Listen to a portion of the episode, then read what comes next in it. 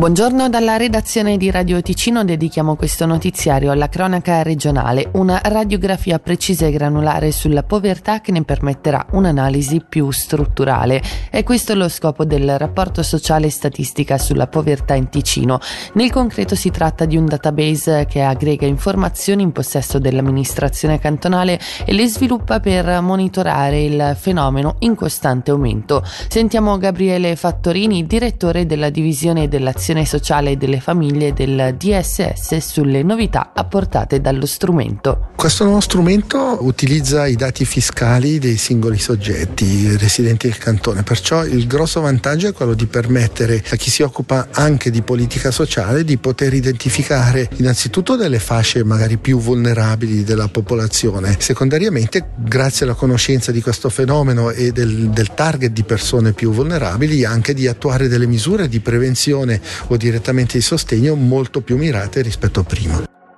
In Ticino ci sono tante opportunità di lavoro qualificate, parola di Franco Gervasoni, direttore della SUPS, in occasione della presentazione della nuova offerta formativa per i docenti per l'anno 2024-2025. Sentiamolo. Soddisfazione sul fatto che eh, la maggior parte poi dei nostri laureati, non solo del DFA ma di tutta la SUPSI, quindi l'80% di cui parlavamo, riguarda tutta la, tutta la formazione SUPSI è molto elevata e mi permette anche di dire che eh, in Ticino ci sono anche tante qualificate opportunità di lavoro e ogni tanto bisognerebbe metterle in risalto di più di quello che siamo capaci a fare.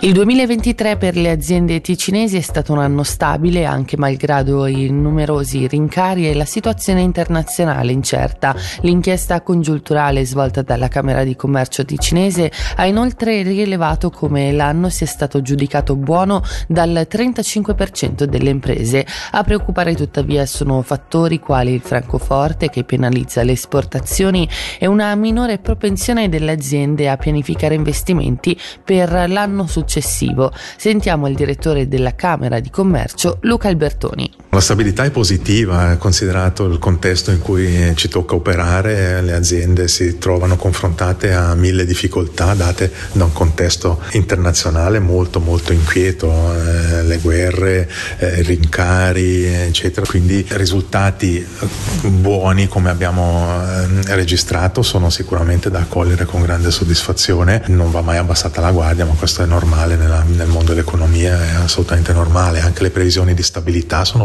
direi molto positive.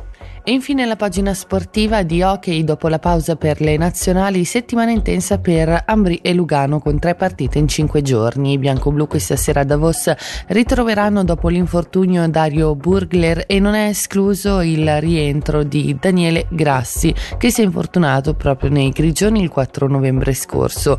Stop di due mesi invece per De Luca. Sul fronte bianconero si allunga la lista degli attaccanti infortunati con Ruot Salanain ai box fino a gennaio e coach Luca Gianinazzi che sta lavorando a nuove soluzioni in vista del Cloten.